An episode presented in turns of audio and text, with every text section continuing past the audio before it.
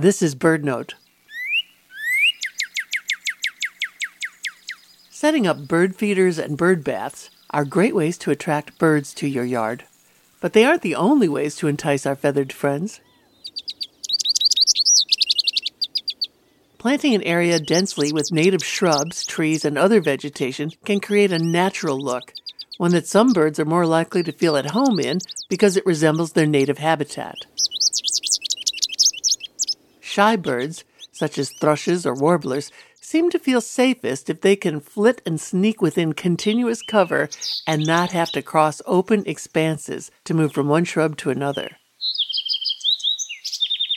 Add a birdbath or two close to the dense vegetation, and these shy birds can emerge from a thicket to bathe or drink and then dart safely into cover in an instant.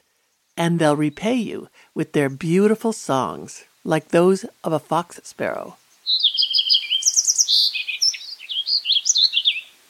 Or a thrush, like this Veery.